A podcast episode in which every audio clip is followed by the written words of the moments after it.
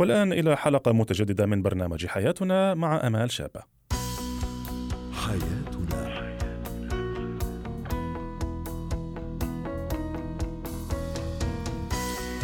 مستمعينا الكرام أهلا بكم معنا إلى حلقة جديدة من برنامج حياتنا برنامجكم اليومي الذي يأتيكم عبر إذاعة سكاي نيوز عربية في أبو ظبي ويعنى بشؤون الأسرة وباقي الشؤون الحياتية الأخرى.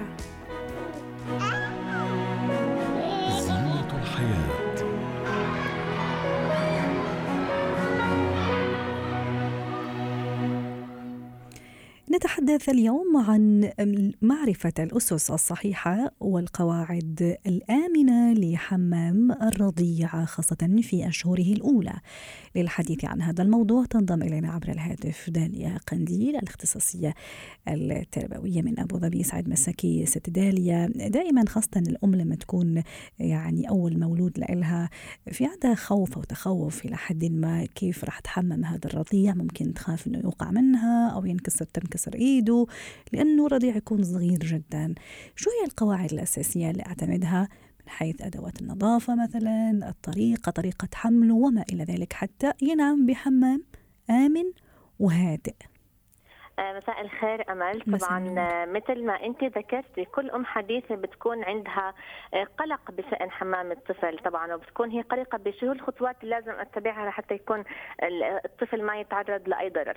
ممكن إحنا نستخدم في كثير معدات حديثة آمنة ممكن إحنا نستخدمها للرضيع تتناسب مع عمره حسب المرحلة العمرية. مثلا إذا كان حديث الولادة قبل جفاف السرة في استخدام الإسفنجة بيكون الحوض الاستحمام بيكون صغير بتناسب إنه ممكن نوضعه على المغسلة بيكون قريب من مستوى الأم فإنه هي ما بتضطر إنه يكون بعيد عنها أو آه، يعني يتعرض للضرر أو مثلا ممكن إنه يوقع أو أو يتعرض لأي آه، لا سمح الله أي أي مشكلة من خلال ال ال الأحواض. صار في أحواض كثير آمنة ممكن الأمهات يسألوا أو مثلا يقرأوا أكثر عن الموضوع عن الأشياء اللي بتتناسب مع كل أم وراحتها. يعني في أمهات بيفضلوا يعني تحميم الطفل الرضيع هم جالسين في أمهات بفضلوا وهي واقفة يعني حسب ال ال يعني تعتمد على الأم. جميل. نعم. نعم. داليا يفضل انه نبلش مثلا بالرأس رأس البيبي الرضيع وبعدين نروح للجسم أو العكس أو كمان حسب ما تفضل الأم يعني حسب راحتها أم في طريقة نعم. معينة؟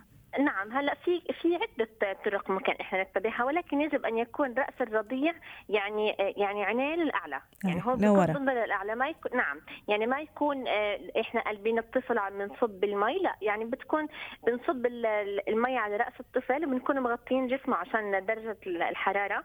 وكثير مهم تكون درجة حرارة المي مناسبة يعني مع درجة حرارة الجسم من 37 ل 38 مئوية. وتكون أيضا درجة حرارة الغرفة بتتناسب حتى الطفل ما ما يعني ما يتعرض لأي لأي مشكلة مرضية. آه، مثل ما حكينا إنه بكون هو بينظر للأعلى وبنصير نصب ب يعني بكميات جدا قليلة على الرأس من ثم بنمسح على العينين بقطعه يعني أيوة. بقطعه قطنية. بس ما نستخدم للعينتين نفس القطعة. يعني ممتاز. لكل عين وكل جهة بنستخدم قطعة آه، مختلفة عن عن اللي استخدمناها أول مرة. آه، وبعدين نمسح تحت الأذنين كثير مهم نمسح تحت الأذنين لحتى ونسحب المي لحتى ما ما تدخل المي بإذن الطفل الرضيع. آه، بعدين نمسح الرقبة وباقي الجسم. ممكن إحنا نحط مي تحت نمسح تحت الإبط ونحط شوية مي ويعني وهاي الطرق. جميل. داليا بالنسبة لحرارة المي أيضا أكيد ما راح يعني يحمموا بالمي السخن كثير ولا حتى البارد نعم. لكن كمان ودنا نعرف شوية يعني تفاصيل عن هالموضوع تمام بالنسبة لدرجة حرارة الحمام مثل ما حكيت لازم أنها تكون من 37 ل 38 درجة مئوية. آه، في ممكن إحنا آه، في طرق ممكن نستخدم الميزان لحتى آه، نتأكد من درجة الحرارة. وفي أيضا طريقة تقليدية إذا ما كان في عندنا ميزان حرارة ممكن وضع المرفق للتأكد إن درجة الحرارة مناسبة حتى لا سمح الله جلد الطفل ما يتعرض للحروق. أيضا إنه يجب أن يكون دافئ يعني بشكل مريح ما يكون إنه بارد ولا إنه يكون شوي يعني ممكن يأذي الطفل. آه، وكثير مهم لما بدنا نعادل المي يعني إحنا نحط المي الباردة أول شيء بنحط المي الباردة بعدين بنحط المي السخنة. حتى نوازن. نعم وتكون آه، آه، آه، يعني مثل ما حكيت المي الباردة بالبداية بعدين بنحط المي السخنة بعدين بنخلص المي نتأكد إنه ما في أي جهة ممكن تكون سخنة أو أو باردة أكثر من الثانية وبعدها بنوضع جميل. حتى يكون في, في تجانس في درجة حرارة المي. نعم ممتاز. حتى ما يصير لا سمح الله حرق للطفل خصوصا بالأسابيع الأولى بيكون الطفل يعني جلده يعني يعني ممكن حساس جدا. نعم حساس جدا. آه كمان أهم شيء نقطة كثير لازم نراعيها كامهات إنه ما نحط الطفل والصنبور شغال. يعني كثير لازم إنه نغلق الصنبور. كثير في ناس من يعني من التوتر أو مثلا بيخافوا وهم يحمموا الطفل ففي أشياء معينة بسيطة ما بينتبهوا لها ممكن تضر الطفل. فكثير مهم إنه إحنا نعم نعم. وكمان داليا يعني ذكرتيني بشغلة في يعني سيدات وأمهات يعني ممكن يكون شوية كبير بس ممكن تخليه في في الحوض وتروح تجيب شغلة. آه نقول نعم. خلص يعني ما راح هذا خطير جدا أتصور. نعم. حسب. هلأ إذا كان حسب إحنا كيف بنقدر طول الطفل هل هو يتن يعني لو لا سمح الله وقع هل رح يغرق؟ أم لا يعني مثلا ممكن يكون. لآخر مثلا عند منطقة السرة نعم. يعني مثلا حسب كمية المي حسب طول الطفل حسب عمر الطفل ولكن بشكل عام يجب أن الطفل لا يترك أبدا صحيح ويستحسن أن نخلي كل أغراض الحمام قدامنا نعم. من مشط من نعم. شامبو من أشياء كثيرة بالألعاب نستبدلهم بالألعاب المائية أو أشياء بابلز ممكن إحنا نحطها للطفل يعني تكون آمنة تكون صحية حسب عمره وما إلى ذلك يعني هذا الشيء آه، يجب الانتباه له أيضا مه.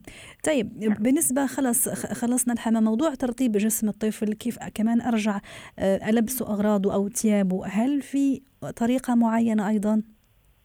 نعم يعني هذا يعني يعتمد وحتى نختم على, على, على على راحة الأم بشكل عام. ترطيب جسم الطفل يجب أن يكون بمنتجات آمنة جدا. يعني مش تكون إنها لأنها ممكن تكون هي منتجات تأثر على جسم الطفل يجب أنها تكون منتجات طبية ويعني ثبت علميا أنها لا تؤثر على آه، جفاف جسم الطفل. في كثير أمهات بيعانوا من من جفاف جسم الطفل وما بيكونوا واعيين على درجة إنه ممكن يستخدموا منتجات معينة هي اللي بتعمل هذا الشفط ونسينا كمان منطقة الحفاظ داليا نعم كمان هذه منطقة مهمة. نعم أي. نعم عم عم بتحدث عنها. يجب إنه ما نوضع عليها مرطبات بتاتا منطقة الحفاظ. يجب أن يكون آه، وحتى الأدوية أو مثلا المراهم اللي بتكون مثلا إذا حصل تسلخات ما توضع بشكل مستمر لأنه الجلد ممكن ما يستجيب لها لما يحدث أي تسلخات. واضح. فإذا كان في مشكلة تسلخات فقط نوضع هذه المنطقة آه، المرهم اللي بيوصفه الطبيب نعم. طبيب الطفل نفسه. شكرا لك دنيا قنديل الاختصاصية التربوية ضيفتنا من أبو ظبي ويسعد مساكي. حياتنا.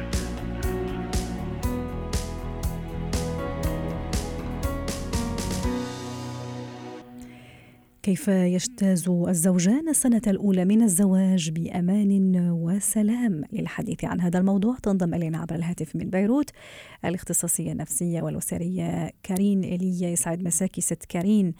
كل واحد فينا هلا قادم من عالم مختلف الصفات التربية العادات. أحكي عن الزوج والزوجة الحديثي الولادة. ومن الشيء الطبيعي جدا أنه تكون خلافات حتى ما أو اختلافات. حتى ما توصل هالاختلافات إلى خلافات عميقة. ما هي أهم النصائح التي يمكن أن نمتثل لها؟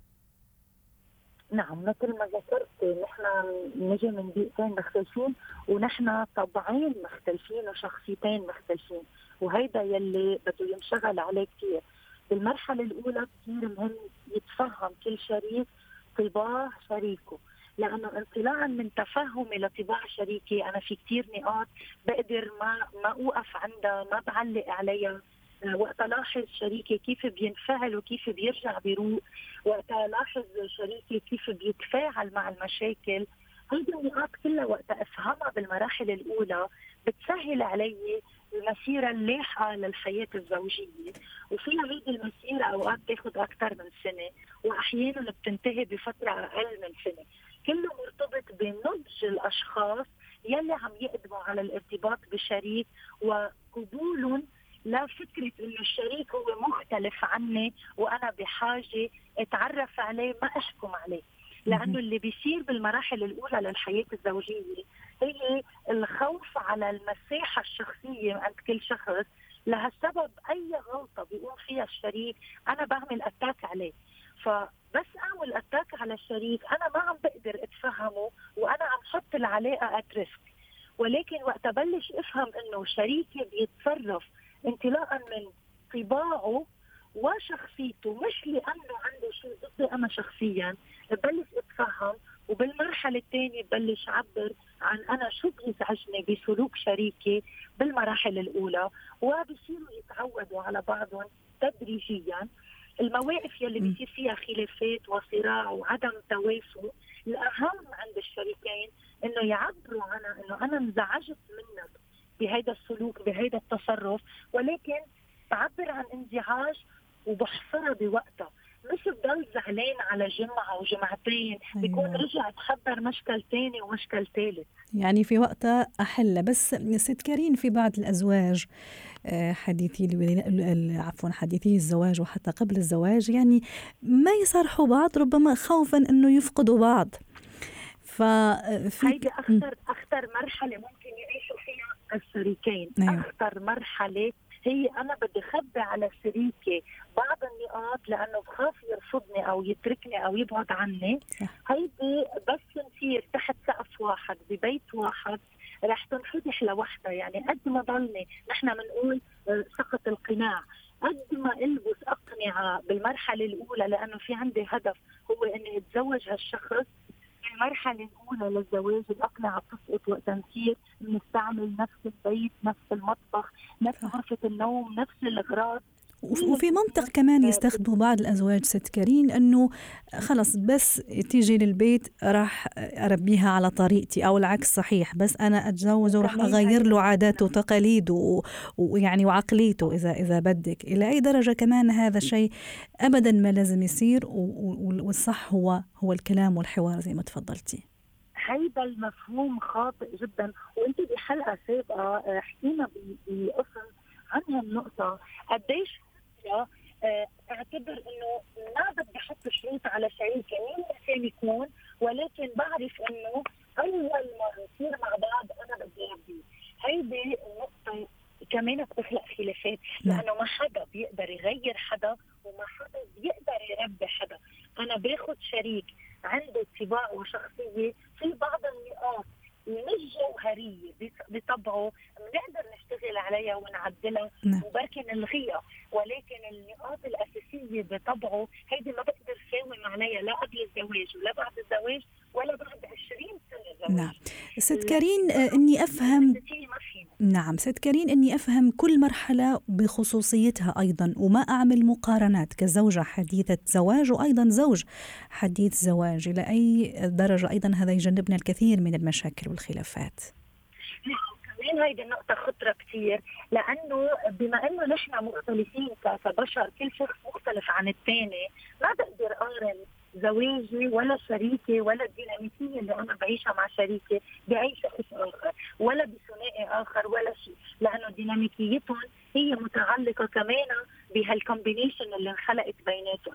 كثير مهم إنه نكون بكل مرحلة مثل ما ذكرتي عم نتعرف على المرحلة على خصوصيتها لأنه مرحلة من قبل الزواج تختلف عن أول سنين الزواج تختلف من بعد وجود أول ولد تختلف بعد وجود أكثر من ولد تختلف بس تكبر المسؤوليات المادية.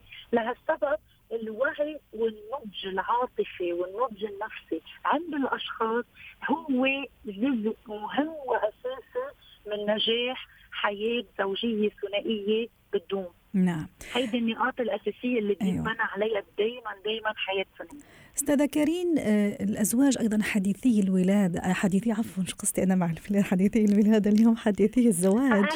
ثنائي ولد صحيح انولد من جديد. يلا لقينا لها مخرج. ست كريم. الأزواج حديثي الزواج. يعني موضوع إنه يروح يشتكي لأمه لابوه وهي نفس الشيء خاصة بالنسبة للفتاة. يعني كل المشاكل والأسرار الزوجية تطلع أول ما يصير أول مشكل وأول خلاف بيني وبين الزوج. هيدي خطرة كمان. يعني اليوم كل النقاط اللي عم بتقوليها هي خطرة وهي أسباب انفصالات كثيره عم بتصير. لأنه أنا وقت أروح عند أداء تفصيل اشتكي لأهلي لأمي لأختي لصديقتي لخيي أنا هون عم شكل نفور عند شريكي من هودي الأشخاص قبل ما سجل نفور مني لإلي بنفر منهم لإلهم بالوقت يلي شريكي هو عم بيروح لعندهم هي مرحلة أولى مرحلة ثانية إذا شريكي راح لعند أشخاص اشتكى على العلاقة وهذا الأشخاص أنا عندي خلافات معهم أنا هون بعتبر إنه شريكي عم يستفزني كمان بفوت بمشاكل وصراعات ونقطة ثالثة يلي هي الأهم إنه أنا إذا اشتكيت لأشخاص غير كفؤين وما بيقدروا يساعدوني لحتى أقدر عالج هالعلاقه أو صلح فيها؟ معناتها أنا عم طلع أسرار بيتي لبرا من دون ما أكون عم بعرف نبش على مخرج للحلول، لهالسبب كثير مهم الأشخاص يلي هم خارج المنزل وبدي إلجأ لهم أو استشيرهم أو فيش خلقي عندهم، هيدي أشخاص لازم يكونوا كفؤين، لازم يكونوا آه، قد ما بيقدروا يكونوا حياديين، قد ما نعم. بيقدروا يكون عندهم شيء يقولوا لي إياه، أكثر من إنه تكون بس بتربطني فيهم علاقه عاطفية كونهم أختي وأمي لأنه حتى بدهم يتعاطفوا معي على حساب الشريك. الجانب المادي أيضا ست كريم حتى نختم.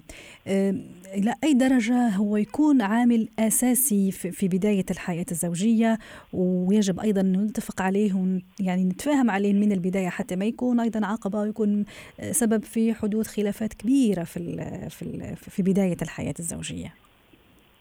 صحيح حكما. دائما دائما المفاجآت المادية بالزواج كمان بتخلق مشاكل. علما إنه في بعض الأشخاص يمكن إذا بيعرفوا الوضع المادي للشريك منذ البداية بيقبلوه مثل ما هو. ولكن تطلع لهم مفاجأة بأول المراحل أكيد بدهم يعملوا ردة فعل وردة فعل مفهومة لهالسبب الحديث بالأمور المادية أنا دائما بقولها هو موضوع أساسي وجوهري. على عكس ما العالم بيفكروا إنه إذا حكيوا بالمصاري يعني هن ماديين. فعليا هن مش ماديين. وأخاف إنه اضيعه أو يضيعني أيضا الواحد من من الشريكين لا الطريق 100% الطريقة اللي بطرح فيها الملف المالي مع شريكي هي اللي بتحدد آه، آه، نضج ومستوى الحديث يلي بدنا نحكي فيه ويلي هو متعلق بالأمور المادية. ولكن إذا بقول له أنت شو بتملك وشو عندك بيوت وشو معك سيارات؟ حكما هيدي بدها تخلي الشريك يحط علامات استفهام. ولكن إذا قلنا له بدنا نناقش الملف المالي لنعرف شو ناطرنا بالمستقبل أنا على أي على أي مطرح عندي مسؤولية وأنت وين مسؤوليتك؟ هون بتتغير كل المعادلة. شكرا لك دكتورة كريم ايليا الاختصاصيه النفسية والأسرية ضيفتنا من بيروت ويسعد مساكي.